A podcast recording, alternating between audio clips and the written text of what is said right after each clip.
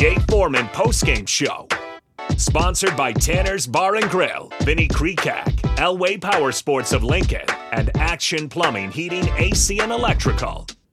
On 93.7 The Ticket and theticketfm.com. We're back here on the post game show. Austin Norman and Jake Bachoven with you. Jay and Nick uh, dipped.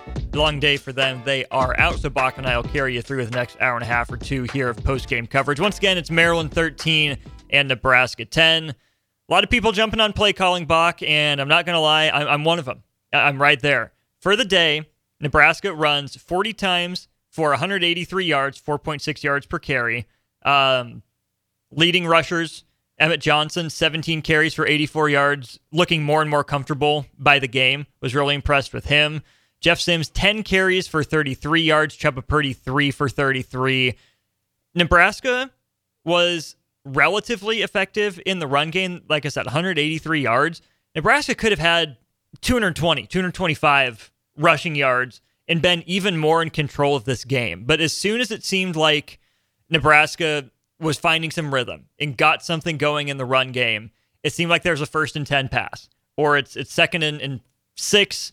You know, you get a few yards, then you pass it, and you're behind the sticks. Why, why not run for another three or four? And this is where the easy thing to do is jump on Marcus Satterfield, is jump on play calling, play armchair coordinator and armchair quarterback.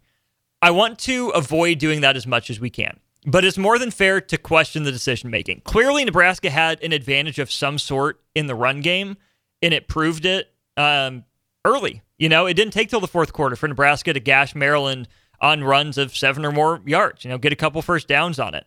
Then at the end of the game, you're able to reintroduce the quarterback wrinkle with Jeff Sims keeping a couple. With Chubba Purdy, I don't know if it was a design on his longest run, but it worked. Had a couple nice, uh, tough scrambles as well. So you're able to reintroduce that element. But from this vantage point, it just seemed like there were some really questionable decisions because Matt Rhule has said it time and time again. This offense isn't good enough to get in its own way.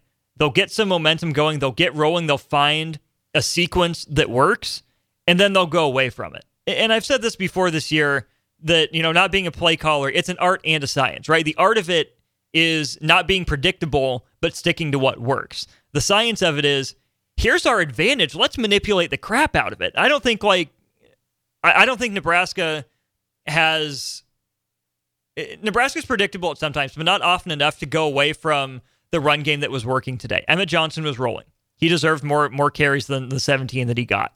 Maryland maybe caught on late, but in the first or second quarter, Emmett Johnson was getting, you know, five, six yards of pop. It looked really good in the run game. The offensive line looked confident. You know, pass protection wasn't perfect, but the run blocking, I thought for the most part, was really good today. At least better than it has been. So I don't think Nebraska hammered the strength of its run game nearly enough early on, which leads to the first and goal where you decide to throw it down in the fourth quarter.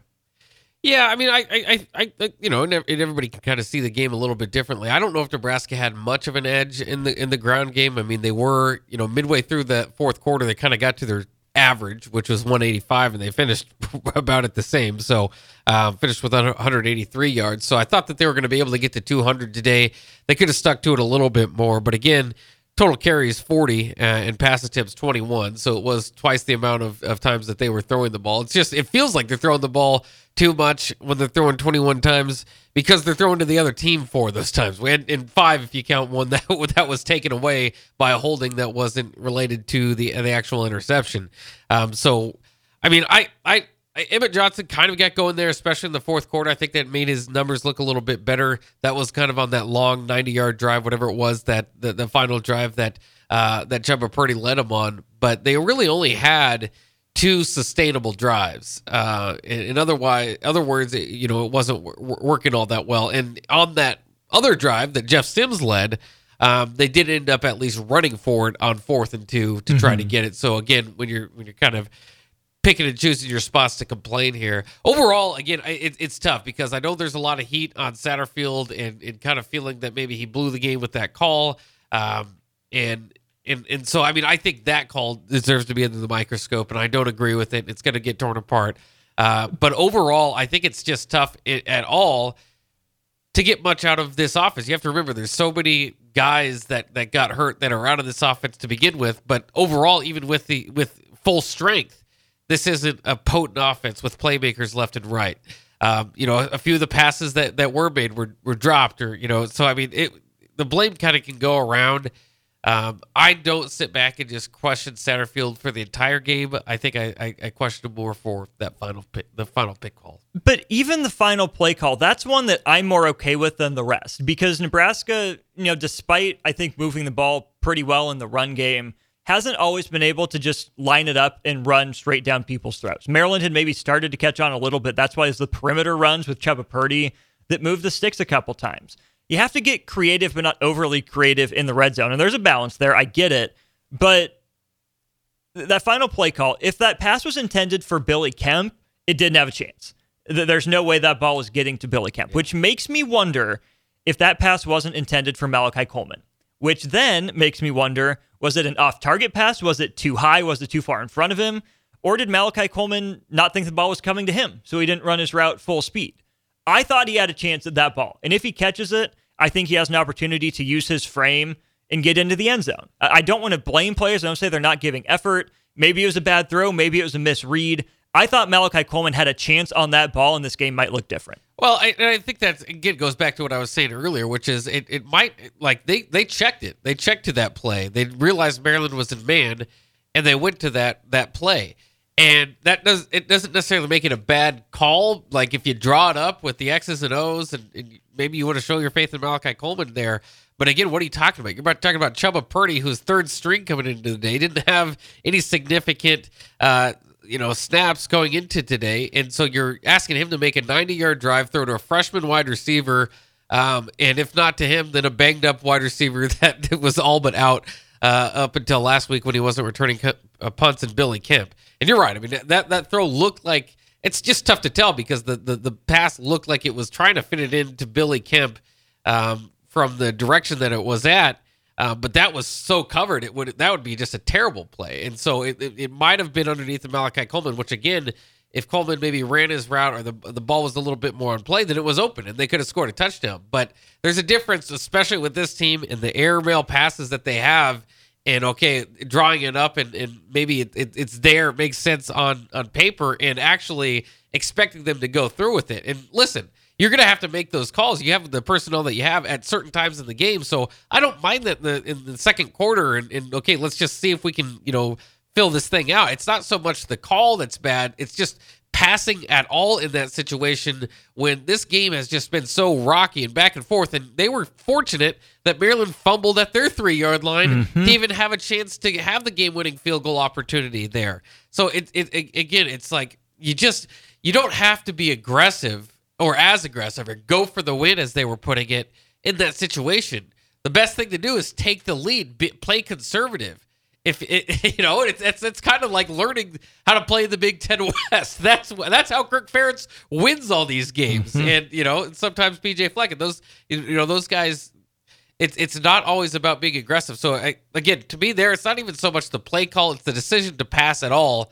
Uh, and and really be aggressive there rather than you know Emmett Johnson was winning really well in that drive, breaking mm-hmm. tackles left and right. Purdy doing the same again, there's that there's that balance between predictability, but at that point, I don't care how predictable it is because I'm just focused more on a field goal and grinding the clock out and maybe just giving them a chance on a two minute drill. Maybe they could go down and score, but they hadn't done that all day against Nebraska, and I would rely on my on my defense there with the three point lead. Predictable isn't what you like, but if you're good enough at what you do, it's not predictable. It's going to your strengths again, Nebraska did it at times, but not being able to say, this is our best play, this is our best player. We know we can get three yards on this play every time, four yards on this running play every time. There's nothing Maryland can do about it unless a guy makes a, you know, all Big Ten caliber play. Hurts this team. One guy that tried to make that play was Jeff Sims on the fumble, reversing field. This to me, again, I don't put this all on Jeff Sims. Clearly, it's not. I didn't mind the the decision to have him throw the ball. He, he threw some pretty good balls. Some of them looked really nice. Um, the pass to Lloyd was good. Coleman had a drop that was big. But then you get the two interceptions, the the arm punt, you know, rainbow one. I have no idea what it was he was looking at or what he was throwing. He was just even throwing up for Coleman to make a play, but even if Coleman was held, that's not a a pass I want to see thrown. No, it didn't not look good. situation. No. Um, but this team, you can respect the fight, you can respect the effort, but to your point about just being conservative, you know, next play mentality, take what's available. Jeff Sims is a good athlete, but Maryland had three guys on the other side of the field ready for him when he reversed it. That's a guy that's played enough college football to know just take what's available. You know, go down, try to push the pile, use your strength instead of speed, which you're not faster than these other guys. Go down, get to the next play. Again, that's not what lost Nebraska the game, but I think that's interesting because Matt Rhule was asked about managing the quarterback situation in post game. He said, "Yeah, well, Heinrich Haarberg was banged up. Uh, it's his ankle. We'll see how he looks through the week." Uh, Chubba did a good job on that drive. He's still fighting back from the groin. No mention of Jeff Sims. Like, there was some talk, you know, those first couple drives for Jeff Sims. Hey, he might get the starting job back, you know, especially if it's Haarberg's ankle and he can't go. But two interceptions, one of which I have no idea why that ball was thrown. Trying to do too much on the fumble, it negates the good that he did in the passing game. It negates the nice runs that he had. And it's unfortunate. That's a guy that I think played better this game than he had in his previous opportunities. But again, it's overshadowed by trying to do too much and missing in the biggest moments. Yeah, it, I mean that's just where Nebraska's at. You're looking at moving forward. You know who's going to start at quarterback, and, and, and again, Matt Rhule said he, he doesn't really know. They're going to have guys a guy take the first team snaps and somebody take the second team snaps. But as far as who that is, he doesn't know. Um, that's just kind of the curse of where Nebraska is, and and, and you know you, you, you're looking at Husker reaction all over online. It's again talk about what would Nebraska do with Casey Thompson or what are they going to do this offseason. I mean, it's kind of just it's kind of obvious out there. You you do wonder if they did whether it was keep Casey Thompson or get a, a, a quarterback that came in here, took the starting job and and, and played even mediocre. And, you know, mm-hmm. that's that's all he would be looking for here. Where would Nebraska be? Uh, because they've done a good job. I think, you know, the losses are, are piling up. You know, Nebraska 500 at this point and people are getting frustrated. But there are there are good things to see through here. I mean, two two straight games, only one penalty, really hurt them. But it was a just what I mean. That's that's tough to do. I mean, the mm-hmm. defense obviously is playing at a great level. So there, and we'll there, get to that. There are a lot of positives uh, still for this team, and still a lot of opportunities here the next couple of games uh, to make a successful season. Uh, but the quarterback room is, I mean, that's going to be the story of this year, even in rewind. We're just kind of having to go through it. Is that there's not really a great option. Not if you want to pass the ball and running the ball. You know, you've just had too many turnovers from these two guys to see to, to see Purdy even get the chance out there um, was a bit surprising, but a bit relieving because it's because at, at, some point you're just like, I don't think he could be worse. You know mm-hmm. what I mean? Like it, it, it, he came out and, and put a pretty good drive together. So I'm interested to see what that looks like moving forward. Um, but yeah, Jeff Sims is just. It, you just don't. I mean, he can have a player too that impresses you, but I don't expect like at four or five plays in a row, and whether he's passing or running, it you just expect a turnover at some point. and I just don't know. Even as your backup, it's just game after game. It's opportunity after opportunity. I thought that that maybe that last, you know, that game a couple weeks ago might have been his last opportunity. We got another mm-hmm. one now, and you you come out, come out the other side with three turnovers again. It, it I don't know if you can put him in next week. So if my if my guess about who's you know one and two, if Haarberg is healthy enough, is that he would probably start. But I, I might see Purdy jump Sims here as the number two quarterback this week. Uh, we haven't seen a lot of improvement from Haarberg in season. The issues that were the issues when he started are still the issues now. Uh, some of that maybe requires an offseason, but fixing an arm angle, not dropping it, and missing the same throw to your tight end, you know, three weeks in a row essentially, can't happen. If you're going to run the option game and not know how to attack the defender and make the pitch, uh, that can't happen. Trying to do too much. Nope. Maybe pocket presence is something you have to work on in the offseason. Sure, I'll give him that. But Heinrich Haarberg has proven he's a backup at this point. Teams have caught on to him. You know, the the game is up. They know what he is. Maybe he can find a way to be successful. Jeff Sims, I'm with you, has had every opportunity in the world. Um, and, and Chubba Purdy as well. I mean, out of nowhere, the calls for him, I didn't really expect him to go in the game. He gets his shot, and he he almost does the thing. He almost leads Nebraska 90 plus yards down the field for what would have been one of the greatest Nebraska redemption arcs and stories in recent memory. But with all three of those guys, there's not that it. There's not that that gamer factor when it's tight, when it comes down to business. So then the question is how did it get this bad? That there's not one guy on the roster who can consistently play quarterback at the Division 1 level. Not one guy that can avoid the backbreaking mistake in a key moment or not even get to that key moment in the first place because you didn't have a mistake earlier on.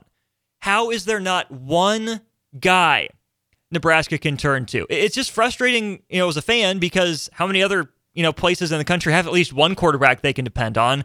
And my heart breaks for this quarterback room. I mean, think about this. Jeff Sims, all the athletic talent in the world, maybe needed some coaching and development, had a chance at Nebraska with all the gifts, all the eyeballs in the world on him, world uh, at his fingertips.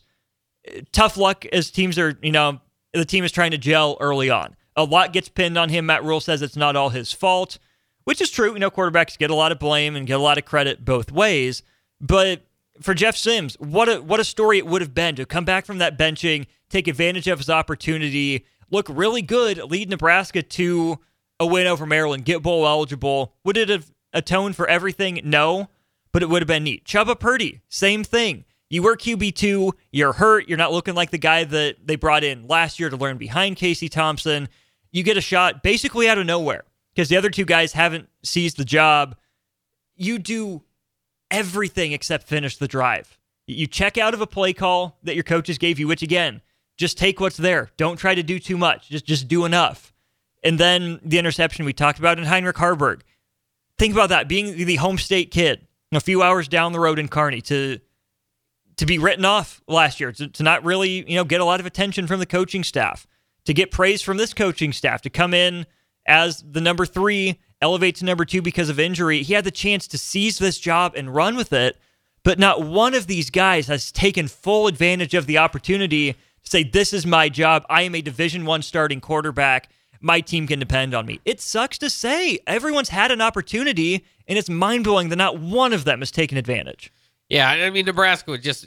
I mean, you wonder where they would be with just a game manager. You don't need somebody that can sling the ball down the field. You do, you know, with this offense, teams are now prepared to stop the quarterback run, to stop the run. So, I mean, they, they to their credit, that is kind of what they bring to the table, and it has helped, especially in Haarberg's case uh, to get to some wins. Well, only in Haarberg's case, I suppose, but right. uh, to get some wins. So, you know, while their passing games are a big part of the quarterback play and they they are lacking, um, you do kind of got to remember they do have some strengths that they bring to the table. But um, and so that's why that's where you kind of have to kind of find a nice landing spot where if you just had a, a game manager that could, you know, maybe he's not, uh, you know, as big as these guys and take mm-hmm. as many hits, but could just provide a little bit in the run game, and then you rely more on your traditional run game, which at times can be difficult for Nebraska to do. But again, you're t- you're, often, you're talking about an offense that I don't even know what their average is at. They average what 19 something coming into the game, probably down to say 17, 18 something points per game um, after this game. Um, you know, and so it is really just kind of a game management.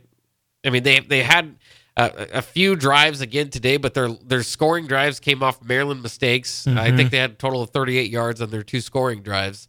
Um, so it, it's just with this defense stepping up time and time again uh, throughout the season.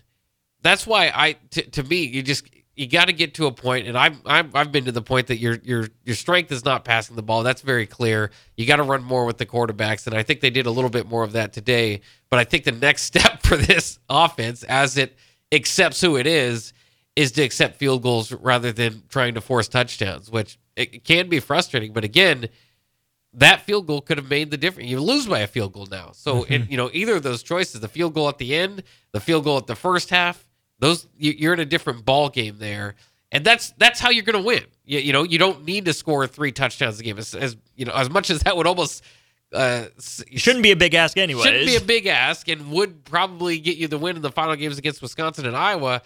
It's it's a lot more difficult. it's a lot more you know easy said than done. A lot more difficult to do out there on the field.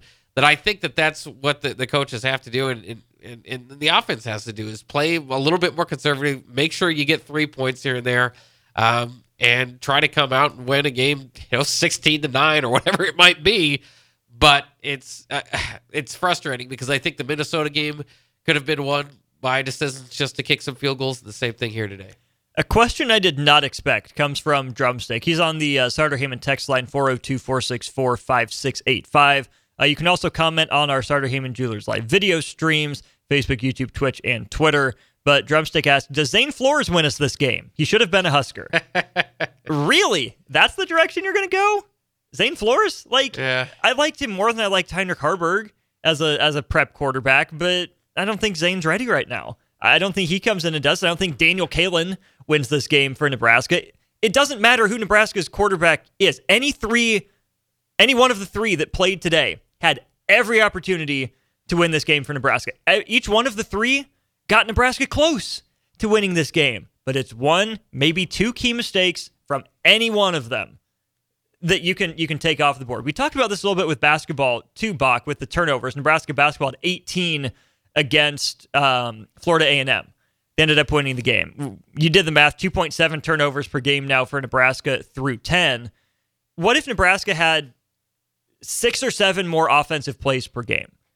Even that, even if you you know you you avoid an interception, you go two more plays, and you have to punt. Well, that's the other team starting on their 20 yard line, their 15 yard line instead of their 40 or, or, you know, your side of the field. Each one of these turnovers is a missed opportunity, obviously for points. But if this offense isn't going to put points on the board, it's a missed opportunity to, like you said, Iowa the crap out of it. Flip field, give your defense a chance to make a play. You get the ball at midfield, it takes a little bit off your offense's plate. But for as many of these turnovers that happen at the end of promising drives uh, where, where field goals are an option to take off the board, so many also happen at the same time early in drives where Nebraska doesn't even get going and get off the ground and puts the defense in a bad position. We saw both of those today.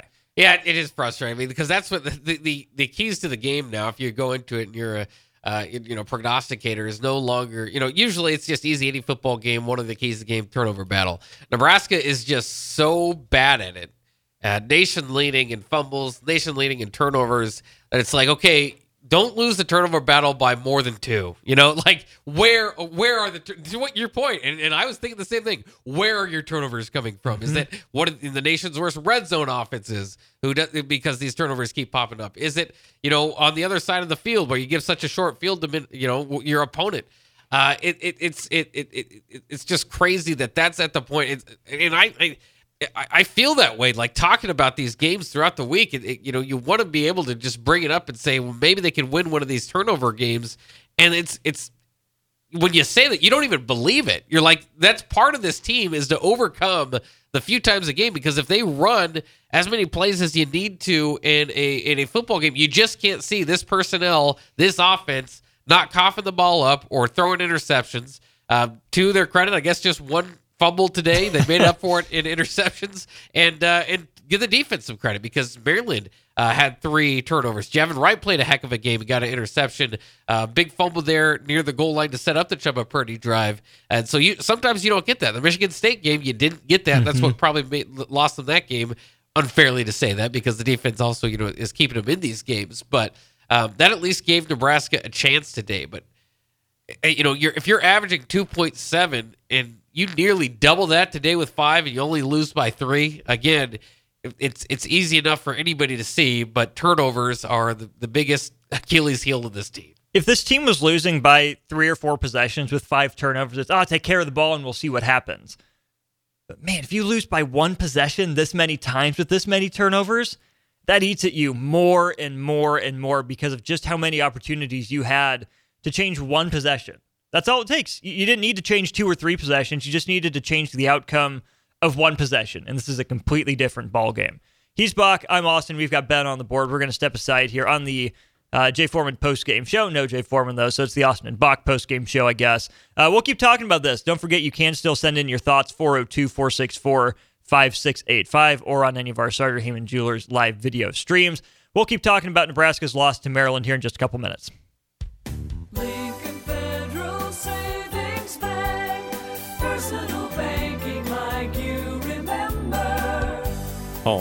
It's more than a place, it's a feeling. This is Eric Bertrand with Lincoln Federal Savings Bank. If you're looking for a place to call home, call me. Let's review your financing options and get you into the home of your dreams. Proudly serving Husker fans. Personal banking like you remember. Member FDIC, Equal Housing Lender. Great news! I just got the State Farm personal price plan on our home and auto insurance. You told our agent about my thing for romance novels? No, you don't have to get that personal. Our agent just helped me choose affordable options to create a personalized price just for us. Oh, sweet. Then you won't believe the love triangle Jen is in now. Call your local State Farm agent Vinny Krekak at 402 474 1173. Prices vary by state, options selected by customer. Availability and eligibility may vary. Is your backyard ready for fun with friends and family this fall? GE Landscape Supply has pavers and boulders, which are a great accent for any landscaping project. And you can find them at 6701 Cornhusker Highway. GE Landscape Supply sells to homeowners and contractors with a vast selection of landscaping and construction materials. And don't forget, they deliver anywhere, nearby or far away. Stop by at 6701 Cornhusker Highway from 7 a.m. to 5 p.m. Monday to Friday. Go to gelandscapesupply.com for more info or call 402 467 1627. Winter is fast approaching. Have you winterized your sprinklers yet? If not, get it scheduled as soon as possible with Penner Sprinkler and Lawn before damage occurs that could turn an unfortunate winter into a rough spring ahead for your system. Plus, they are already scheduling installs for sprinkler systems for next year and all other lawn care needs. Call Penner Sprinkler and Lawn today at 402 413 1215. That's 402 413 1215. Penner Sprinkler and Lawn. Ready to make this season unforgettable? Celebrate with Liberty First Credit Union's low rate debt consolidation loan. Combine all those bills into one affordable monthly payment with quick access to funds. Imagine all the extra cash for holiday shopping sprees, festive parties, or that well deserved vacation. Stop by any of their branches or visit libertyfirstcu.com to find out more about their low rate debt consolidation loan. Make this holiday season one to remember and celebrate with Liberty First Credit Union, banking with purpose. Nutrition Authority invites you to try Attack, which is an exciting pre workout for athletes and gym enthusiasts who want the most out of their workouts. Attack can only be found at Nutrition Authority. Remember, when you want results, the solution is simple Nutrition Authority. Stop in or check us out at mynutritionauthority.com. When you were a kid, clubs were cool. Robotics club or space club and stuff like that. But what do adults get? Book clubs and quilting clubs? Nah, forget that. How about a margarita club? Get to Upside Bar and Lounge and join the best club in town. 10 flavors of margaritas like Maui Wowie, burnt pineapple, and mango tango. Try all 10 of them and receive your own souvenir margarita glass. Make it your new Monday night tradition. $4 margaritas and $4 taco baskets. Grab the crew and head on over Monday nights or any night. Upside Bar and Lounge at 29th and Pine Lake. Are you looking to upgrade or improve the garage door on your home? This is Cameron Hall of Doors Plus. At Doors Plus, we guarantee to offer a wide selection of options from five leading garage door manufacturers as we deliver a free estimate, exact measurements, and rapid installation with a three to five week time frame. When you choose Doors Plus for your residential garage door needs, you'll work with our experienced technicians and be ensured that your new door seamlessly complements your home. Jay Foreman postgame show. Sponsored by Tanner's Bar and Grill, Vinny Krekak, Elway Power Sports of Lincoln, and Action Plumbing, Heating, AC, and Electrical. On 93.7 The Ticket and theticketfm.com. 13 to 10, Maryland beats Nebraska. The Terps are bowl eligible. The Huskers are still searching for that sixth win. Austin Norman, Jake Bachoven with you here on the Tickets post game coverage of the fallout from Nebraska and Maryland. Let's go to the text line here, Bach. We've got uh, Craig who asks, uh, "What are your thoughts if Heinrich Haarberg can't play next week?" All the reports were that he was moving around on the sideline, but it didn't necessarily look great. An ankle for a mobile quarterback is not not a part that you want hurt. If it's if it if it heals, maybe Haarberg's your guy in Camp Randall. But hypothetically, let's say the ankle's too much. Uh, again, Jeff Sims had the ankle injury earlier in the year. Let's say Heinrich Haarberg isn't uh, at at full go. Which way do you turn? I think Chubba Purdy showed you enough on that spark of the drive that I would probably lean toward him. Again, I'm, just I'm at the point with Jeff Sims that I I just can't do it. I mean, he's he's had three turnovers again today. Didn't start, um, so you know, didn't play a full game. Was about two quarters. Um, the guy's just too turnover prone, and you know, you had three or five fumble or three or five turnovers today from him. Um, you, this is this is the time to. I mean, the Wisconsin game is Wisconsin looks gettable. Obviously, Tanner Mordecai. I mean, they're out without their starting quarterback. I'm assuming for another week because they're not putting po- points on the board against Northwestern. Um, and and they're and they're in a tough spot too. So again, it's one of those things where it's like, okay, well, you're gonna have a few turnovers in the game, but let's limit how many turnovers th- those can be. I would I would I would put a lot of uh, a lot of it on, on, on, getting Chubba Purdy there. I mean, he can scramble. We've seen that before.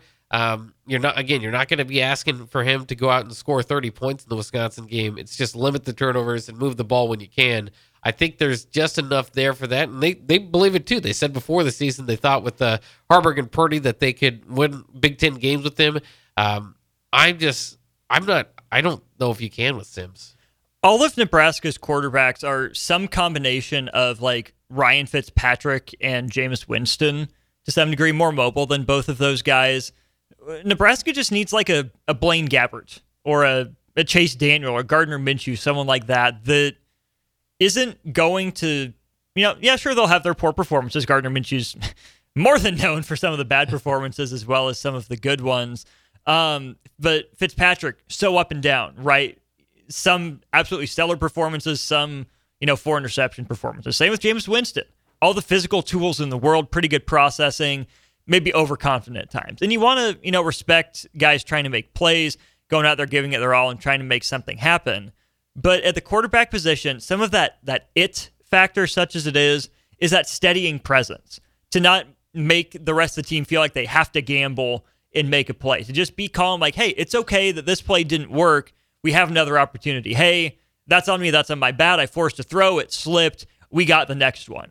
I'm not going to say Nebraska's quarterbacks aren't leaders and they're not trying to say that to their guys on the sideline, but their play says differently. There's no steadiness in this Nebraska offense right now. It's so so boom or bust. There's no consistency in terms of sustaining drives. Put it on the players, put it on the coaches, whatever it is. I think having a dependable quarterback, a you know dependable in a positive way, right? We can depend on Nebraska's quarterbacks to turn the ball over right now. But a, a, a I don't even want to say game manager, but just a a next play mentality sort of guy, a make the next right play kind of guy I think would go a long way in just raising the floor of this offense. Well, and it, it, it you know you have to trust the, the, the coach's eyes as far as like if if if at practice Jeff Sims and Haarberg just look that much better than Purdy, um, you know that's why they're in the position that they are. But you know there is such thing as a gamer, and I don't think Chubba Purdy is that because we've seen him in the games before. Um, but I, I just think you're at the, the point of like you know you you put him out there. He led a pretty good drive. I think you put him in a bad position. He made a bad throw. Mm-hmm. he's he's going to do that too. Again, he's third on the depth chart for a reason. But give give him a shot to prove that maybe he could go through a game with only two turnovers. I mean, that's what that's all right. you're asking for. And I I don't I'm just again I, I can't reiterate enough. I'm not I don't believe Sims can do that. I I don't think that with your bowl season on the line, you know, thin thin margin for error, that he's the guy. And I, I really don't think he has it, like you're saying, just kind of this idea of time and score and possession and, and time of the game and all that stuff, because that was kind of the the floater that he threw up to Malachi Coleman that got picked off in the end zone. Just like, not now. You know, there's a time for a, a jump ball with Malachi mm-hmm. Coleman. It wasn't then. Uh, you know, you, you, you need to get some points there, even if you're, and I don't think he was heavily pressured, but take a sack or scramble, whatever it may be. I, I, I just watched him throughout the year. I don't think he has it. Um, and I don't know if anybody on that on that roster has it, but because the other guys have proven to me that they don't, that maybe Purdy is is Mm-hmm. worth a shot because you know you have to remember too he did come into the year without if there wasn't an injury maybe he'd be your your your second quarterback or uh, has been described as the the throwing quarterback. Mhm. Um, I think that it's time to give it an opportunity. Um, if Haarberg is, is down again, I just I, I don't know. At, at a certain point, you can't put Sims in. You just can't do it. I I think you're pretty close to that point. Um, obviously, if injuries force you to do it, you're going to have to. But I can't see any way Jeff Sims, even with Haarberg hurt, I just I can't see Sims starting that game.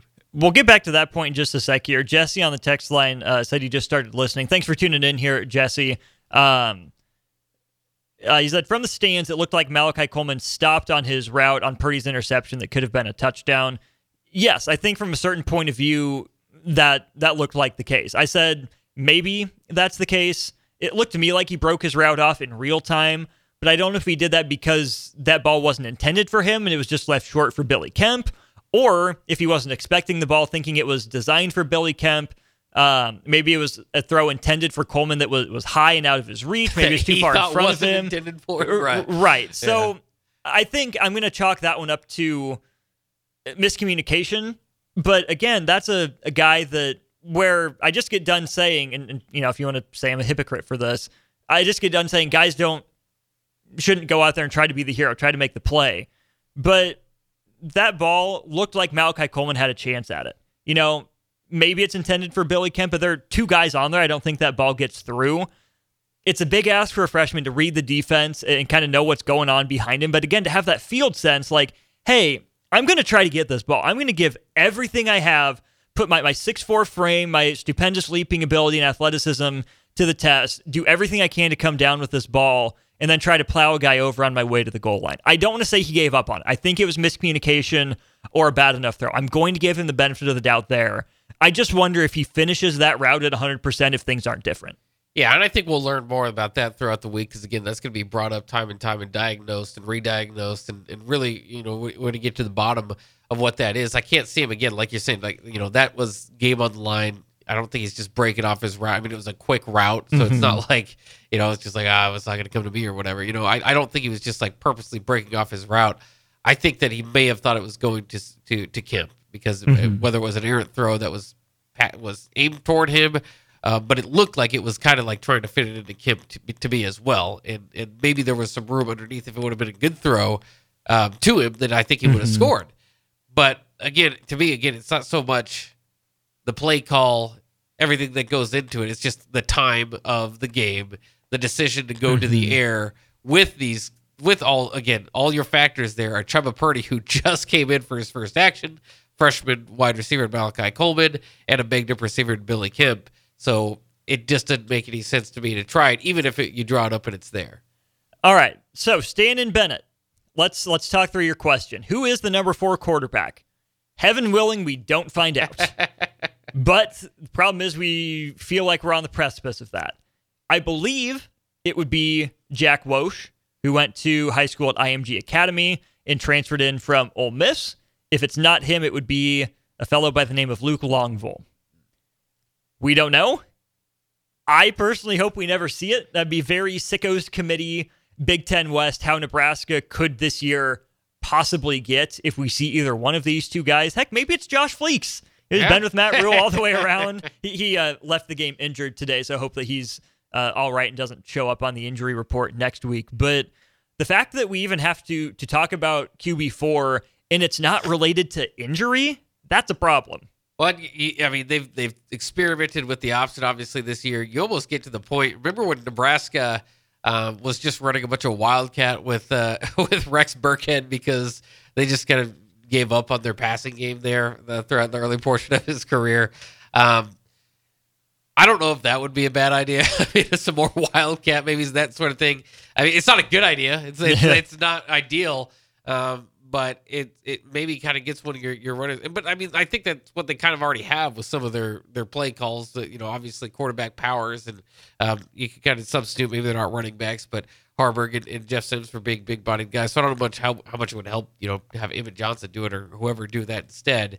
Um, but it's it is it is to that point, and and, it, but it, it, it also is you know as much as you don't want to see it, I kind of do because I want to see somebody that can go out there and have two or less turnovers a game. That's all I'm, I'm all I'm asking for, and to get 17, 20 points out of your offense. And hey, maybe QB4 would force the offensive coordinator to run the ball more. Yeah, I don't know. Um, I doubt it. Bryce, Bryce might have the line of the day. It doesn't look like it matters if it's Billy Kemp or Billy Eilish lining up at receiver for Nebraska.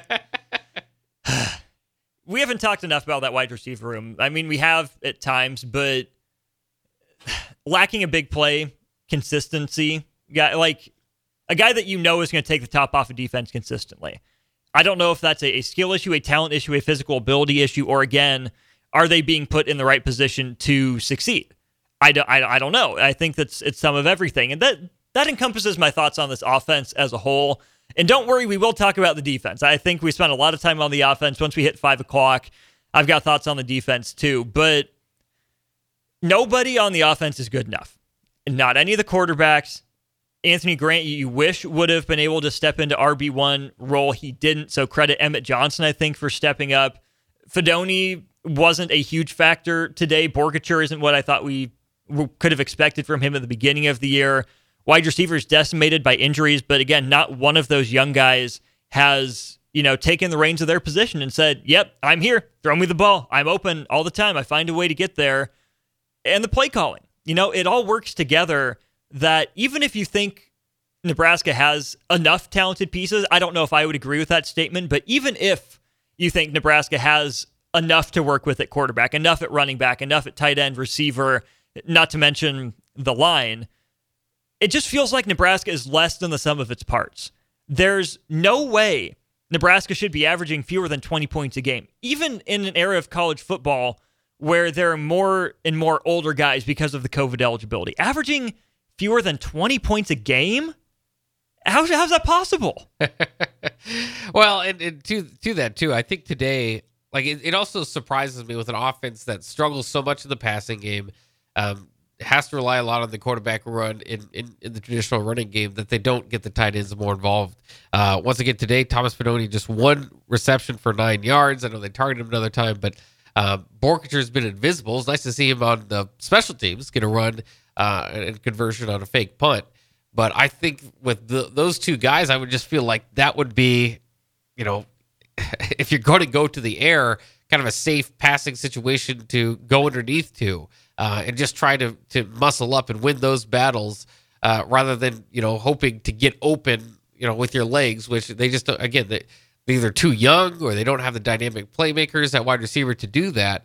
Um, so again, I, I think that's another takeaway from today is just where's where's the tight end involvement? Now I do think that they did finally involve their running backs in the passing game, which they hadn't been doing all season long either. Again, for a passing game that struggles so much, not to to target running backs out of the backfield or, or you know tight ends on short routes uh, is kind of puzzling. Um, so at least they got the running backs involved today. Even if the running back uh, swing passes weren't all that explosive, they at least gave a different look. They at least tried something new, and I can respect that. We'll finish this segment. Actually, we'll finish this hour with a couple texts from a man named Ashley. A couple good things to think about. We'll throw it to break. We'll wrap up uh, this hour of post game, but don't worry, we got another hour coming your way here in just a little bit. Jake Foreman post game show. Sponsored by Tanner's Bar and Grill, Vinny Krekak, Elway Power Sports of Lincoln, and Action Plumbing, Heating, AC, and Electrical. On 93.7 The Ticket and theticketfm.com. Wrapping up uh, our first hour of the Bach and Austin show here. I'm Austin, he's Bach. We go to the text line. Uh, a man named Ashley sent a couple interesting things. Um, first of all, yes, there are plenty of quarterbacks in Division One football who could have won this game for Nebraska. Plenty of them who could have won last week. Plenty of them who could have won Minnesota. Yeah. This not on the roster, and of course you have to factor in the rest of the roster and play calling and whatever around that. So we've had that discussion, but I want to throw this out there, Bach. His second text says, I'm wondering if we lose receivers. If I'm a young receiver, I might be thinking transfer portal because the quarterback can't get the balls to me. There are two sides to that argument. Number one is the receivers don't trust their quarterback, so they leave. The flip side, and maybe the scarier option, is transfer portal quarterbacks look at Nebraska's skill positions and say, hey, they don't have enough guys I'm confident in there. I ain't coming. Yeah, I mean, I, I I wouldn't get too worried about it yet. I mean, because the, these are young guys getting reps, and you know they're probably pretty excited at least just for that opportunity. Um, but certainly, I mean, in this day and age, you can see out of any room a mass transfer uh, for whatever reason. I mean, it, it, college football is just got roster management's crazy. So I'm not, I wouldn't rule it out. Um, but you know, those sort of things guys want to compete. Guys want a chance to to, to play at, at, at this level uh, and, and actually be able to play. So, I mean, you know, I, I kind of thought the same thing when Casey Thompson transferred in last year. It was like if I watch that offensive line, I don't know if I'd if I'm a standstill quarterback if I'd transfer in. You know, you were able to get a Casey. So, I mean, I, I think it'll play itself out. Um, but I, I don't. you know, it, it kind of just is what it is. There's not going to be the top end wide receivers aren't going to want to come here regardless because you don't have mm-hmm. a passing game. You know, the, it, or the recruiter to get him here, right? I mean, so and, or the philosophy. They're not. Mm-hmm. That's not necessarily what they want to do long term either. So there's going to be other reasons for wide receivers to kind of look around if they want to. Um, but I mean, this passing game, you're you're you're talking about the Big Ten West. If you're competing with those group of go, groups of teams, you know Maryland's the outlier in this conference. There's a lot of passing games that, al- although We got look- some happy look folks. I don't know. Yeah, Are they Terps fans? They must have been drinking a little bit. uh, but uh, there's a lot of passing games that don't look, you know, while not quite as abysmal, not a whole lot better than Nebraska's uh, playing at the Big Ten level. That's just it. Uh, Bryce again still has the comment of the night said it does looks like it doesn't matter if it's Billy Kemp or Billy Eilish out there for Nebraska's wide receivers. The results might be the same. But he asks this: Is there a competent quarterback in the Nebraska locker room? The frustrating part is that each of the three guys that played today have moments of overwhelming competence, have drives that look like, hey, let's just do that again. Let's just do that again. Competency is harder than you would think to find, you know, for for this Nebraska quarterback room. But there are there are moments of there are flashes. You're like, hey, maybe this is it. Maybe they get it. Maybe they know what the script is now. They can stick to it. But those those moments and those competent drives are either sullied at the very end, or they're undone the next drive. Well, it, it too. I mean, it's all about adjustments that teams are making. Once they see what you do well, they're going to try to take that away and, and try to make you do something a little bit different. Um, and then you know, it's just like game to game performance or game to game victories. Uh, you know, sometimes I think we, you know, like today, Maryland beat Nebraska, therefore Maryland's better than Nebraska. Well, we saw it. I mean, it could have came down to, to any sort of plays there at times. So just because Haarberg does this once means Haarberg can do that and will do that consistently is not necessarily the case or any of those quarterbacks. So, um, you know, I do think that there is something to kind of play to your own strengths. Maybe you're asking them to do too much uh, at times, but you're not asking a whole lot altogether. So it, it's kind of tough, but be tough. But maybe you know break it down. We, we've heard about a simplified offense with Haarberg came in as opposed to Sims, and maybe was that fair to Sims to compare it along with the the op- opposition he was getting in the non-con. Um, but I think with any of these guys, you need a simplified offense. I don't. I. I, I just you don't. You can't be asking too much. You know, the the drop back, sit back, read. Where's your you know where's your third guy on we're third read on this play? They they're just not there. Um, and a lot of this is just on, on the fly. Obviously, I mean, I these guys they've done a good job. Kind of the old Osborne uh, technique of having your second, third string get get reps out there, and, and, you know, in, in the practice before the season, and then a little bit in season as well to to prepare guys. Um, but ultimately, they did not expect this role for Haarberg. Therefore, he was not probably as prepared for it as you would want it to be. Obviously, the same thing for Purdy.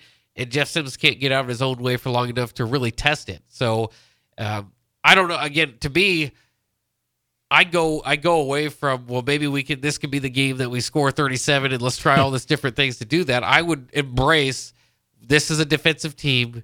We're gonna kick field goals. I was up six to nothing on Rutgers in the near the end of the third quarter. I don't think it's quite that, but it's pretty much that. Um, uh, you know, and, and try to get touchdowns when you can, but don't go outside of yourself to do so. Except like accepting field goals it's it's hard to do. It's it's not even what you want to ask of your team because you want to be able to take advantage of the opportunities you can. You know these are close games anyway. That four point as a touchdown compared to a field goal uh, could do the same thing, but I, I think you've lost a few games by your hesitancy not to take field goals. Well, aggression looks different on a team to team basis, right? It's not, you know, oh, you ran so you're passive, right? Call your best run plays, call your creative run plays. Not going to lie, didn't love the fullback end around to Janiran No. Bonner, but it worked. You know, it caught Maryland off guard. He made a nice move, trusted your athlete to make the move. He got in the end zone. If that's what it takes, that's what it takes. It wasn't just, oh, we're going to try to plow straight ahead. That wasn't, you know, consistently successful. Hasn't been with, with this offensive line. But again, I go back to what we started the show with was there's that line between predictability and sticking to your guns. There's that line between stubbornness and commitment to to something like that. And again, it's part of the the art versus the the science of play calling. We'll wrap up the hour with this. Jesse on the text line shoots a shot. He's putting he's putting his money down Okay. on on on red thirteen.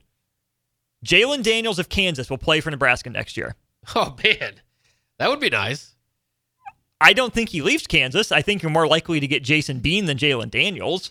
But would Jason Bean even be an upgrade? He's kind of that same gunslinger. what he gives you, he will take right back. Yeah, I mean, I think he'd probably be a little bit of an upgrade just because you're not asking for a whole lot. But Well, yeah, there's that. I think he's a, is he a senior too? Beat. Oh, he might be. I guess I didn't look I into that before I threw a name out there. But, anyways, uh, Jesse, if Jalon Daniels of Kansas is the starting quarterback at Nebraska next year, please find your way into the studio and we will get a prize of some sort set up for you. Like clip this segment, have it, keep it on your phone, make it your ringtone or your alarm every day. Because if Jalon Daniels is the starting quarterback for Nebraska next year, there's a big old prize on the line. Props and, to you. And, and and to to like the receiver discussion that we were having earlier, would you not, you know, would you transfer out or would you not want to come in? There's that, but I, I think the quarterback room where Nebraska is as an offense and where they are as a program, maybe Matt Rhule changes it. Maybe he's got a connection, but if Jalon Down Daniels enters the transfer portal, he's got about 26 other spots he'd probably pick before Nebraska. You know what I mean? Like that he would he, he could transfer to you know Florida State or whatever, whoever, whoever the top programs are uh, that need a uh, that need a quarterback. Um, that's where Nebraska's kind of landed in, in these these last couple of years because where they are in a program is you're getting somebody near the 18th best quarterback in the transfer portal. So basically, if you know the name, they'll probably be shooting upward and transferring to a better program than where Nebraska is right now. Um, unless again, there's just some sort of connection that Matt Rhule or one of his staff members have with an outstanding quarterback. Maybe he can get it done. But um, the, to to me, the expectation this offseason is, is to go out and get a starter in the portal, uh, but it's not necessarily for that guy to be uh, coming in with all conference expectations. It- we'll see if that starter is more Tanner Lee or more Casey Thompson. Yeah. Just for a couple examples. We've talked a lot of offense here in our first hour of the show. We got defense to talk about. We're not neglecting that side of the ball, just a lot to talk about on the offensive side. We'll step aside when we get back. We'll talk about the defense.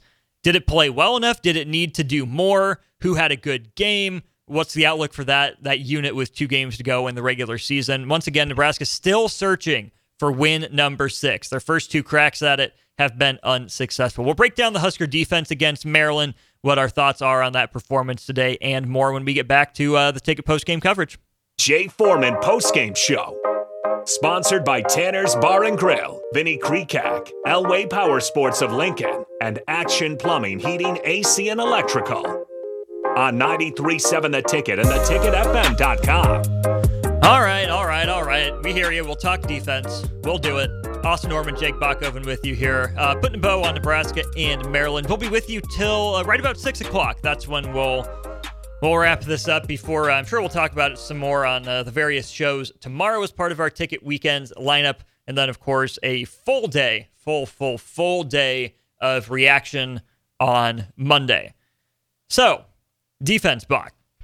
How would you how would you assess this performance? The numbers say 384 total yards, uh, 283 through the air from Maryland, 101 on the ground. You allow 19 first downs. Maryland goes 6 of 12 on third down, 0 of 2 on fourth down.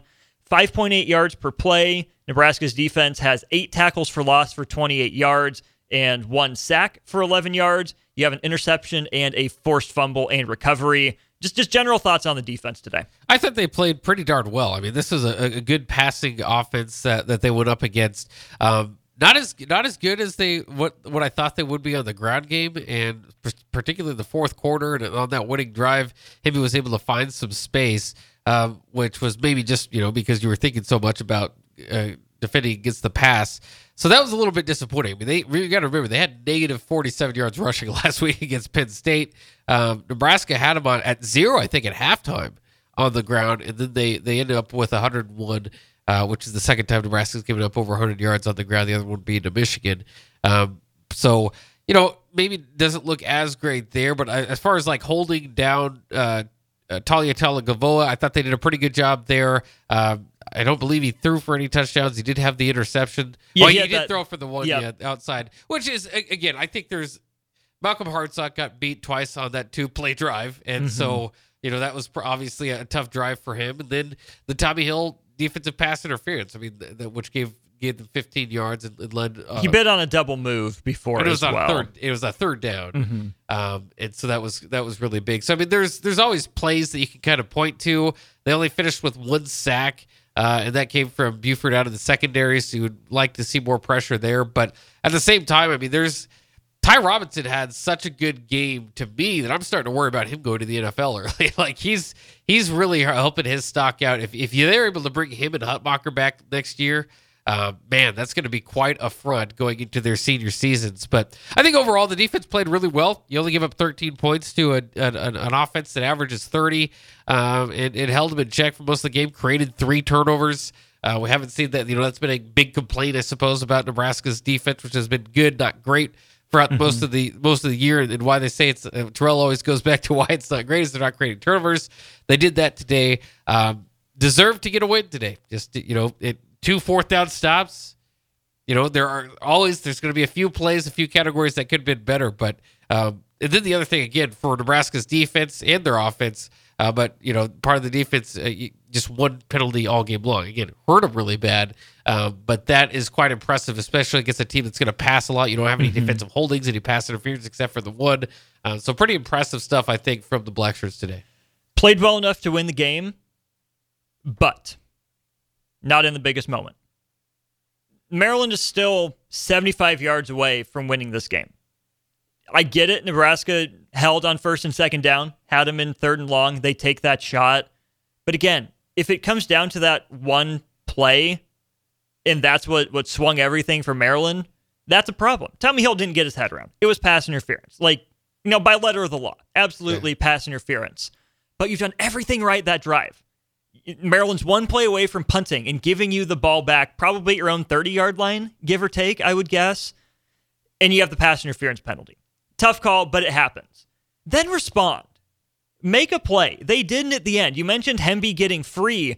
Bach, the end of Minnesota, Nebraska had to make one play, right? One play to push Minnesota out of range. They weren't able to do it. Michigan State last week, I get it, it was the offense that was, you know, really lagging last week, but the defense didn't create that big play to help the offense out or spark anything. Allowing 20 points, the offense should be able to put up 21. Shouldn't be a big ask, but the defense didn't make a big play last week against Michigan State to help that cause. A cut, the, the sack from Buford was big, but for as much love as we give the defense that played 100% well enough to win this game, once again, it didn't show up in the biggest moment. Like in 2021, you need one more possession, one more stop. Sure, the offense didn't always put the defense in the best spots. Sure, the offense needs to score more than 10 points. Absolutely. But I think we keep letting the defense off the hook to some degree because they just can't finish the deal, just like the offense. The offense will get right down the field and fumble or throw an interception at the goal line. The defense needed one more possession, one more play, and they weren't able to make it. If this is a group that, that wants that responsibility, that's excited to go out there and, and try to, you know, carry the team, put it on its back, I'm tired of hearing, well, they were in a bad spot. Make a play at the end of the game. Maryland is still at midfield after the pass interference. Make a couple plays. That's what it comes down to for me. It- yeah, I, I I can see that, but it, it's it's turnover after after turnover after turnover. Nebraska had three turnovers on their final possessions, um, and it was like you know. So if you're asking like to make that play, they did that. They punched the ball out of Hemby's hand as, as he was going in uh, to score to give the, the Maryland the score about midway through the fourth. Um, so I get it. Then you're going to ask them to do it one more time with with the time running out of the clock. They didn't get it done. Um, but again, a third and long. I mean. I, I, I just I, I can't blame them too much for only giving up 13 points, creating three turnovers, and having to make up for five turnovers from the offense. Yes, they're they are they could have made one more play, but they've made so many plays just to keep Nebraska in that game. And but it- then, then that's my point. Then what's one more? Right? Are they that spent that they don't have one more in them? They can't cycle through enough guys to keep them fresh, like has been their calling call- card all year to make that one more play. Right? It, I just they get so close on defense, and just as soon as I'm saying I want to say this was a great elite defensive performance, there's that drive that Maryland ha- that they drive down, they get the field goal, and it just seems so preventable, right? Like Hemby ran wild on that last drive. You stopped the run all day. Maybe it's schematic, and Maryland took advantage, but adjust. You know, in, in the middle of the drive, Maryland presents a run. Look, do that. You know, get creative with blitzes again. You know, it didn't see a lot of that from Nebraska after the sack. Maybe it didn't get home. If you're a defensive lineman, take some pride. Find a way to make a play. I think Nebraska got Telly outside of the pocket eh, quite a few times, but you got to be able to seal the deal. But at some point, I'm done with the narrative of the defense, you know, there's just too much on its shoulder. The defense asked for this. You know, maybe it didn't, but that's their messaging is we want it. We accept the challenge. If you're telling me you accept the challenge It, you accept the opportunity. You're excited to go out there, no matter what the situation is. Then prove it, make a play, and end the game. Yeah, I, I suppose we just have to disagree on that one because I mean I, I get you I get your your plea and it's it's it's winning time right it's it's the opportunity to go out there and do it um, and it, it certainly on that that final drive couple missed tackles on on Hemby. That could have changed the game. Um, obviously as we were stating earlier the pass interference on Tommy Hill he could have been third and long. Um, that could have obviously changed the game saved the game maybe for Nebraska. Um, but I, I think they've played a heck of a game. I think Tony White's had a heck of a year, and uh, and and again, I, I think that they've got a lot to work with as far as rotating guys in and out.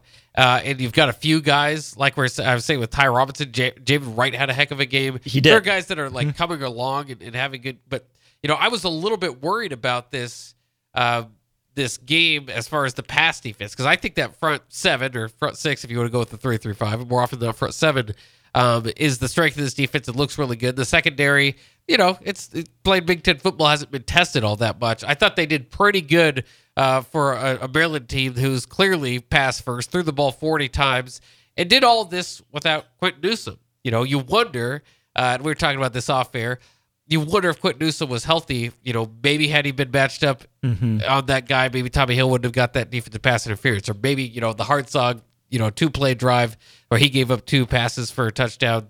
Uh, you know, maybe that would have been made the difference too. But you can only play with what you have. They weren't quite full strength and played a pretty good game. Um, just one play away. Here's the final rationale for this take. And again, if you disagree, let me know. 402 464 5685. YouTube, Facebook, Twitch, Twitter, comments wide open for you. Tell me I'm an idiot. Tell me I'm being unfair. But let's look across the river. That is an elite defense that every time the offense doesn't make a play, steps up and gets the offense back on the field, creates a turnover, finds a way to score. That is an elite defense. Nebraska's defense is good, but Matt Rhule, Tony White would tell you the defense can still play better, can still step up and make that. And I want those defenders to think that way too. They can say, yeah, we played a good game for this percentage of it, but can we do more to find one more play to make? Because I don't want to say it's, you know, coddling them, but it kind of feels like it to some degree. Oh, you played, you know, all but the last drive was good, or oh, it's okay, Malcolm, you played a good good game except for those two, or oh, Tommy, you know, you made a nice tackle, but you got burned on pass interference. You know, for the most part, you were good, but it's okay. We can forgive that one drive. There's a lot on. You're a college football player. Go out there and make a play. If you want to be taken as seriously as Iowa's defense, if you want to put yourself in that elite, game changing conversation, trust me, I get it. There is much more blame to go on the offense. I completely agree. The offense needs more improvement than the defense does. But let's not pretend like the defense is perfect. Let's not let them off the hook and say, even if it was a good enough performance to win the game most of the time, today it wasn't. In part because of the offense. But again, if I'm a college football player, I'm saying, what can I do to make one more play if I'm on that defensive unit? Yeah, and I, I think it too. I mean, it is it, you. You do want to ask for more. It's not like they weren't going out on that final drive thinking, "Well, it doesn't really matter here. We we did pretty good today."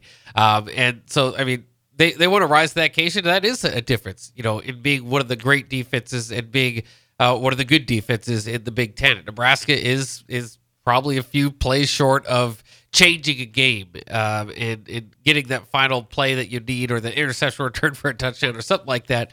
And again, that's asking a lot for what this this defense has to work with, but that's what the philosophy is. That's what that's basically the game plan for Iowa. Their defense steps Mhm. up to the occasion more often not to do that. And, I, and again, that's what amazes me and why I personally kind of like watching Iowa football is because you go into the game thinking they need points from the defense or special teams, and they know that and they get it. Like it's it's not like well, one out of every four or five games maybe you can they can finally get an interception return for a touchdown. It's like that's part of the game plan Mhm. is you're going to need you know three or seven points from your your, your special teams uh, or defense setting you up that way. Uh, and it's just it, it's amazing to watch. Nebraska though again then you're talking about a you know a guy Phil Parker that's been uh, with Kirk Ferentz forever and and a guy you know in a first first year defense again you know Mhm. maybe this is more excuses but Tony White probably not that far uh, as far along so. Uh, I think the future is very bright for this defense. I think, Agreed. you know, it, it, it, there's not a whole lot of seniors. Um, again, if you can keep some of those guys that, that might have decisions to make, um, you could really build off this season and really jumpstart this program with a defense moving forward. And I believe they will take that next step. Um, hopefully for Nebraska, it's next week. Hopefully it's sooner rather than later, maybe to save uh, bowl eligibility, as we all know. Um, that comes down to beating either Wisconsin or Iowa, and you've lost what nine straight to Wisconsin and 7 out of eight to Iowa. So uh, they're going to have to solve the riddle uh, with a, with this defense maybe being finally stepping up and making a big play in one of those games. I don't want to say finally stepping up, but stepping up and making that game changing performance play that gets them from hey, you guys played really good, came up short because of the offense, to hey, you guys made that game saving play, which saved our season, got us to a bowl game. 4610 on the text line says, I give our defense all the props for picking up the slack of the offense. While Iowa's offense isn't flashy, I don't imagine they stick their defense in bad positions because of turnovers. Have you watched Iowa football over the last decade? They do stick their offense in bad positions. To be fair, their offense has only been bad for about four years now. They, Well- they used to have a decent running offense. It- right, but over the last four, yes, Iowa's offense has put its defense in plenty of bad positions, but either the offense comes through at the very end of the game, or here's a funny idea: special teams. Right? You know, we laugh about special teams in the Brotherhood and Tory Taylor All American, but like he changes games. Yeah. They get those kickoff and punt returns that change games. Cooper DeJean, you know, should have had one Yeah. against Minnesota, arguably. So if the offense isn't going to pick up the slack and the defense is going to be one play away, then you need a game changer on special teams. Like I'm not saying there's another DeMornay Pierson-El out there necessarily, but Ethan Nation got a crack. He got six yards on a punt return for the second longest of Nebraska's season. I get it that the teams were kicking off with the wind at their back quite a bit, but if the wind is, you know, blowing into the face of the kicker, good, good field position. Someone on special teams step up and make a play. Maybe that's another determining factor that we haven't talked enough about, and maybe why the Iowa comparison isn't apt. But yes, Iowa's offense has stuck its defense in plenty of bad positions. Yes, the defense, you know, hasn't been perfect for Iowa, but has, you know, gotten its way, wriggled its way out of more jams. And the defense and special teams find ways to to uh, you know amplify and augment what the offense does or doesn't do. Yeah, and I, it, it, you know, I, I think there's there's a lot of value in comparing yourself to Iowa. Obviously, they're regionally they can do a similar thing, but I don't think that's the goal is to be Iowa. Now, defensively, the special team, the di- the difference that they can make, I understand why the comparisons are there. Um, but uh, man, that game's going to be interesting as it comes down. I still, uh, I don't know if that Rutgers scores changed six to nothing. It, they're, but they're just such an outlier. I mean, I, I, I you look at all the, the fun statistics with, with Iowa is like uh, I can't remember exactly what it was, but uh, teams are like a four and thirty-seven. Power Five teams are four and forty-seven or something like that. In the last uh, several years, um, when they have less than 170 total yards, and all four wins are Iowa. Like I, like again, Right. they've got it down to like that's their thing going into a game is they're going to be trash on offense, and they're going to need the defense and the special teams to make those plays to get them the seven or ten points that they need to win the game. It's 12 nothing Iowa right now with about nine minutes to go in the fourth quarter. Okay. Let's take a break. Let's highlight some of those positive defensive performances. You mentioned Ty Robinson. Let's get into him. Nash Hutmacher, a couple big plays, and maybe the the best game of Javin Wright's career. We'll get into that as we continue here on 93.7 The Tickets post game coverage of Nebraska's 13-10 loss to Maryland. The holidays are drawing closer, and there's not many things better than getting the gift of Jay Foreman post game show. Sponsored by Tanner's Bar and Grill, Vinny Krekak, Elway Power Sports of Lincoln, and Action Plumbing, Heating, AC, and Electrical. On 93.7 The Ticket and theticketfm.com. We're back here on the ticket post game coverage. Maryland beats Nebraska 13 to 10. I'm Austin Norman. He is Jake Bachhoven. Uh, Bach, let's circle back to Ty Robinson. The defensive line, I think, did a solid job of controlling the game, especially early on. Um, not a lot of pressure, only the one sack, like you noted, it came from uh, Marques Buford on a delayed blitz. But Ty Robinson had one of the best games, one of the most impactful games of his career. Um, even with the, the shoulder being banged up, you could see it wrapped up in post game. You saw him kind of limp off the field, jog off the field with his shoulder just kind of hanging down, but he came back in. Uh, didn't seem to bother him. But on the night, Ty Robin morning, I should say, afternoon. That's not a night game. Uh, Ty Robinson, seven tackles, two of them were solo, a tackle and a half for loss, two passes broken up, a quarterback hurry, and it was that hurry that was just inches away from being a sack that led to an interception by Javin Wright, who we'll talk about next. But what do you make of Ty Robinson's performance today? Well, again, I mean, this is a guy that, that played young at Nebraska, and uh, you know has had kind of had his, his bumps and bruises along the way, but has is really turning into uh, maybe the best player on defense. I mean, I, I, think he's probably kind of playing himself into that category. Nash Hutmacher's right there, Luke Reimer's right there, uh, consistently. Quinton Newsome maybe is, is, is in that category. Um, that that'll be interesting when they do the end of the year awards to see where it goes. Mm-hmm. But I think if Ty Robinson plays like he played today, um, he will take that crown because I mean he had his you know you talk about a lineman that was bad. I mean he might, might have led the team in pass breakups today. I think they gave him credit for 2 mm-hmm. I think he seemed to me like he got his hand on three, um, but he's just kind of always on the mix. Aggressive tackler. Again, maybe uh, doesn't have the most sacks on the year. You know, there, there are things that he could could improve on. Nebraska altogether doesn't, you know, could didn't get a whole lot of sacks today, though on the year they've done pretty well. Uh, but uh, he's just he is really coming into his own. I think for a guy that you that we've all watched kind of grown up and have to play young. Um, you know, we use that excuse a lot for the guys on the offensive line that that they haven't developed in, in the way that they needed to. And, and Ty Robinson, I think, has developed into a guy that if, if he returns for his next season, maybe I'm getting too excited about this one game. I just really liked it. And listening again, I was I was helping out with Maryland Radio. Um, they they're watching him where they were very impressed. So that's a guy that's going to play on Sundays, and I believe he subbed out for the big uh, was it the Hemby run or there was something mm. um, that uh, that was very well noted in the radio broadcast that hey Robinson's out, they got to you know this is your chance to make an opportunity. That's how highly they saw of him. Just watching him today was that he was kind of the the, the best player on defense maybe a full circle moment coming for Ty Robinson next week. The first game I remember watching him was against Wisconsin um, on the road, and he didn't look out of his element as a as a young player. Didn't make a lot of splash plays, but he wasn't getting pushed around by a, a really good Wisconsin offensive line. We'll see if he can make some plays up at Camp Randall next week. You mentioned the the interception by Javin Wright, just one of the the many plays he made. Eight tackles for him today.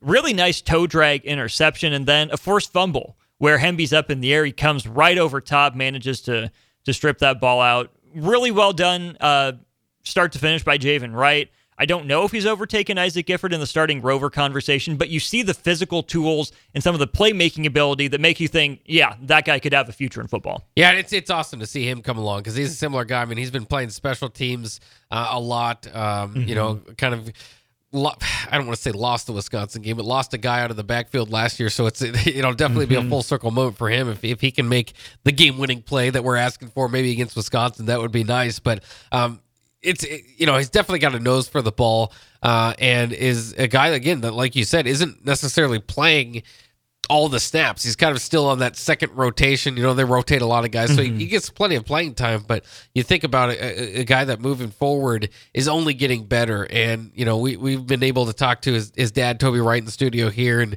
and you know, with any young player, you know, you got to get the frustrations of you know, what am I not quite doing um, to be able to make that difference on the field. And he was a difference maker today. Uh, obviously, like we said, with the one interception, uh, athletic interception to get his foot in. Uh, but even beyond that, like he was, he, he had a real nose for the ball, uh, and and looks like a bright piece to, to the future. Uh, that if if he is starting, there's no problem there. Uh, Nash Hutmacher on the defensive line had a big fourth down stop. Maryland 0 for 2 on fourth downs. But big Polar Bear had a big stop there. Omar Brown, solid game, six tackles, a couple passes broken up. Also forced a fumble. Uh, I'm more and more impressed with Omar Brown to that safety position. He, he was good early in the year, kind of faded uh, to the background a little bit, but he popped out again today. And then Jimari Butler, only three tackles for him. Two of them were solo, but one and a half tackles for loss and an inter- uh, in, a, in a pass breakup, rather, for Jimari Butler. Nebraska can always use more contributions out of that jack position. I mentioned in pregame, Jimari Butler, step up. Where have you been? He made a, a big impact there in the middle of the season. Uh, had a couple quiet games. It was good to see him make a couple big plays for Nebraska in this one. Yeah, I was say a tackle and or one and a half tackles for loss. That's pretty good. And I also thought, you know, his uh, his linebacker brothers, Luke Reimer um, and uh, Nick Henrich, also had s- solid games. These aren't. Mm-hmm. This isn't, uh, you know, a, a run heavy team where you're going to stack up a lot of tackles. Uh, but at times the pressure from each of them uh, caused uh, Leah Talia to, to, get out of the pocket uh, and sometimes make plays because he's that mm-hmm. type of quarterback. But really, to put pressure on him, um, I thought they did a pretty good job there. And, and again, that's it, it's it's good to mention all these name and name drop all these guys because it, it takes takes an entire defense. Um, and, and for the most part, that entire defense played well all game long. Um, and and really is coming on again. I, I think it's it's just kind of fun to watch these guys evolve and and become the maybe the players that they, that they want to be. You know, as younger guys, but more more kind of to what I'm kind of thinking is, you know, early in the season, you could tell this defense was good, but it was hard to put like a, a figure on it. It was like, all right, well, who's going to be the leader of the defense? Who's going to be guys that can contend for all Big Ten contention? Guys that when an opposing team plays them, you know, you can kind of get that other coach's vote where it's like, man, that guy was kind of tough uh, and really messed up our game plan there. And I think there are a few guys that are rising to that level. Um, to the you know to the point where you know early on in this season, it's kind of like, yeah, they're good, but they're a no name defense. Um, if they can get a lot, a few of these guys to return, I think you're going to get some preseason recognition from some, from some of these black shirts. You sure will. Um, Nebraska, as a defense, came into the day allowing a 34.8% conversion rate on third downs. Maryland played itself out of more than its fair share of third down conversions with 10 penalties for 92 yards, put themselves behind the sticks a lot. But again, in a a way that Nebraska could help shut the door on some more possessions. I think of Maryland's six third down conver- conversions, at least three of them were on third and seven or more, if not four of them. Nebraska let Maryland off the hook a couple times, which I think makes it even more frustrating. Um, that guys were sometimes in positions to make a play, and those that those long third downs that, for as solid as open field tackling was, in those moments to get off the field, it wasn't great. Maybe credit Maryland for good scheme on, on one or two of those. But that's another thing that I think makes this so frustrating is that Nebraska opponents don't get penalized 10 times for 92 yards. Maryland was wildly undisciplined. It took itself out of some really advantageous spots where you felt they had some advantage. They were on the move, or they just got themselves way far behind the chains, or even gave Nebraska extra yards with some extracurriculars. Uh, just another thing that we don't see out of Nebraska opponents, which again is a little frustrating. Well, and, and you know, again, too, the the the, the holding that that wiped away a Harper Mm-hmm. interception on a day where you already had six or five turnovers, that would have been six. Um, so the, you know, it, but it that was that was kind of the frustration again working with the Maryland guys was like they felt like they were the better team and they were giving it away with all those penalties. Also mentioned home cooking a little bit because Nebraska didn't have any penalties against them. But again, it was like you know maybe they didn't know, but Nebraska didn't have any penalties against them on the road Road against last Michigan week. State. Mhm. And you know, so as that continues, I think that that's you know, and I, I don't know. Maybe there will be a game where it just kind of all piles on Nebraska and they, they get their 10 penalty game. But I think that that is something to to look at. That's that's mighty impressive for two games, one penalty.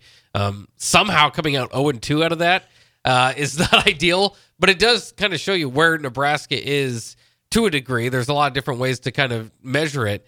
Um, but that's a team that's getting better. We talk about it undisciplined, being an undisciplined team. In one category, you're going to have turnovers, and that's going to to speak to how undisciplined a team is. Um, and Nebraska's leading the nation in those categories in, in a bad way. Um, but uh, to, it, would be a lot more frustrating if you were getting six or seven penalties with you know 70 yards of penalty yardage every game. That would really put Nebraska out of out of contention in a few of these close games.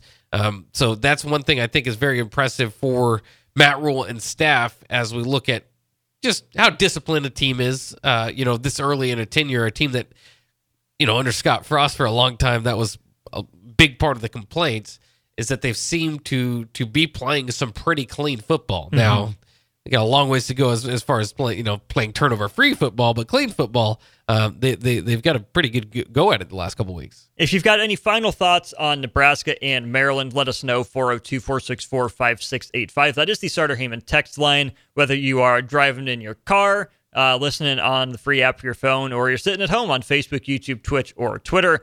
Also, want to thank Allo Channel 951. Thank Allo for giving us that channel. Give us your final thoughts here on Nebraska and Maryland. We'll go over those when we get back. Maybe take a look at the national scoreboard as well. He's Bach. I'm Austin. We'll wrap up our post game coverage after this. Jay Foreman postgame show. Sponsored by Tanner's Bar and Grill, Vinny Krekak, Elway Power Sports of Lincoln, and Action Plumbing, Heating, AC, and Electrical. On 93.7 The Ticket and theticketfm.com. We'll wrap up post game coverage here. Nebraska loses to Maryland 13 to 10. Huskers still searching for that elusive sixth win. Austin Norman and Jake Bachoven with you here. Let's just take a quick spin around the Big Ten. Bach, we'll start with the, the headlining game of the day, a top 10 matchup in Happy Valley between Michigan and Penn State. Gonna pour some some gas on the fire for Nebraska fans when they hear this. Michigan in the second half ran the ball 32 consecutive plays. 32 straight plays. Michigan runs the ball. Nebraska fans look to Happy Valley with a sense of longing. That's right. That's a, I, I I still think like Michigan.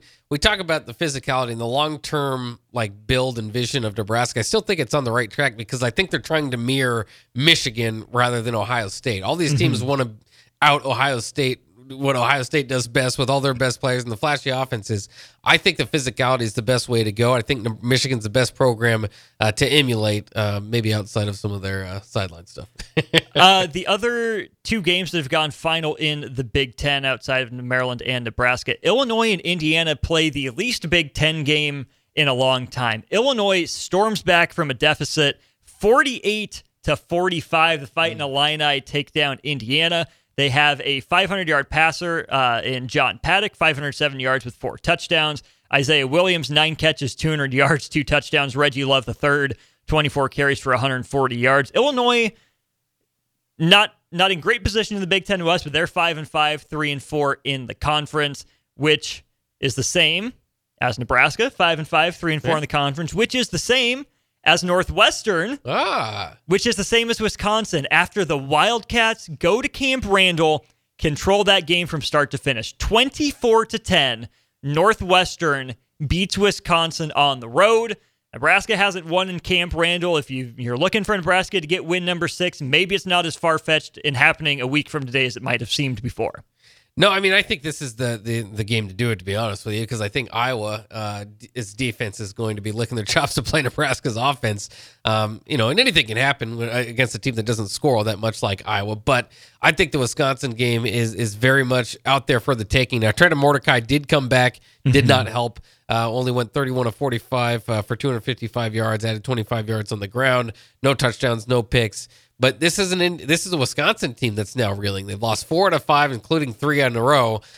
The recipe for a reeling Big Ten team, unfortunately, lately has been Nebraska. Quite Nebraska. Um, so a little bit of worry there, but I mean, it, we always talk about things in sports and stories lining up. How about uh, uh, Nebraska finally getting to bowl eligibility by having to beat the team that that they could not beat for all these years? You just feel a little bit better about it if Nebraska was beating a good Wisconsin team. I don't think that's the case necessarily in this, but there are no good teams in the Big Ten West. They're just teams. Uh, That is true. We had a hashtag significant to some watch in Iowa City. Iowa had first and goal with a minute and a half to go um, inside the Rutgers 10. They decide to kneel it out. 22 to nothing, Iowa. So the under, it hits 22 nothing. Iowa beats Rutgers. Uh, one game in progress right now Purdue and Minnesota. Again, a very anti Big Ten game here. 14 to 10 after the first quarter, 28 to 20 at half. Purdue led, and then the Boilermakers have poured it on. It is 49 to 23 Purdue right now with a loss. Guess what Minnesota's record would drop to? Sounds like uh, I'm going to guess five and five and three and four in the Big Ten. Bach, you nailed it. Good job. That's where five out of the seven teams will be here in a, in a few uh, a few minutes when that game goes final. Are going to be five and five and three and four in the Big Ten. And if you're following along at home, that means that if Iowa beats Illinois next week, they will clinch the Big Ten West. If not, then maybe Nebraska still has a chance. Have to look at all the breakdown. Um, but if they lose to Illinois and then Nebraska beats Iowa, they'd have the head to head there. You have to see how some of those other things play out. But uh, the Big Ten West looks like it's it's probably going to land in Iowa's lap this year. It sure is. So let's take a quick spin around the rest of the top 25 here in our last couple minutes. Florida State only up a touchdown on Miami. It's 27 to 20, about halfway through the fourth quarter out there. Washington looking to put the finishing touches uh, on a win over Utah. It's 35 28 dogs right now. They've got second and five at the Utah eight with about two minutes to go. Missouri, former Big Eight, former Big 12 foe, all over Tennessee, who had beat Missouri by about 40 points the last two years. But it's number 14 Missouri holding serve at home and then some. 36 to 7 Missouri over Woo. Tennessee Bach. Uh, still surprising big year from Eli Drinkwitz, who is kind of coming in uh, needing a big year. Sure was. Alabama rolls over Kentucky 49 to 21. How about this out of the Big 12? Texas Tech beats Kansas. You know what it was? Mahomes magic. He was in attendance today. Oh, it could be um, much needed win there for Coach McGuire. They, Texas Tech's had a, a struggling year. Kind of frustrating. I, I, I kind of like Kansas football just because they don't have a whole lot, um, and they finally get into the top. What they're 16th in the in the uh, playoff rankings, and uh, we'll see them fade. Elsewhere in the Sunflower State, Kansas State has no issues with Baylor, 59 to seven. Uh, the Wildcats roll over the Bears. UCF gets its second Big 12 win one week after Bedlam. Number 15 Oklahoma State poops the bed, 45 to three. UCF over Oklahoma State at the bounce house. That is surprising too, because the big the new Big Twelve teams have struggled to beat the old Big Twelve teams this year. Mhm. Uh, and uh, yeah, Oklahoma State, the nation's leading rusher. I mean, I'll, I have to look into what happened there. Uh, I have an Oklahoma State friend who said they look wildly unprepared for the rain, the little drizzle happening in South Florida. Uh, he's not very happy with Gundy, who, luckily for him, did just enough to keep his job with the big Yeah. Bedlam win. Yeah. Else, uh, two other top 25 games to get to. Tulane continues its high wire act, 24 to 22. Uh, the the Green Wave beat the Golden Hurricane. Uh, that game in Tulane. And here's the the balm for you Husker fans. We saved it to the end for a reason. Arizona struggled in the first half, but they come back and they beat Colorado on a walk-off 24-yard field goal in Boulder, 34 to 31. The Wildcats take down the Buffaloes. That'll put a bow on our post-game coverage here at 93.7 The Ticket. It's Maryland beating Nebraska 13 to 10. The Terps are bowl eligible.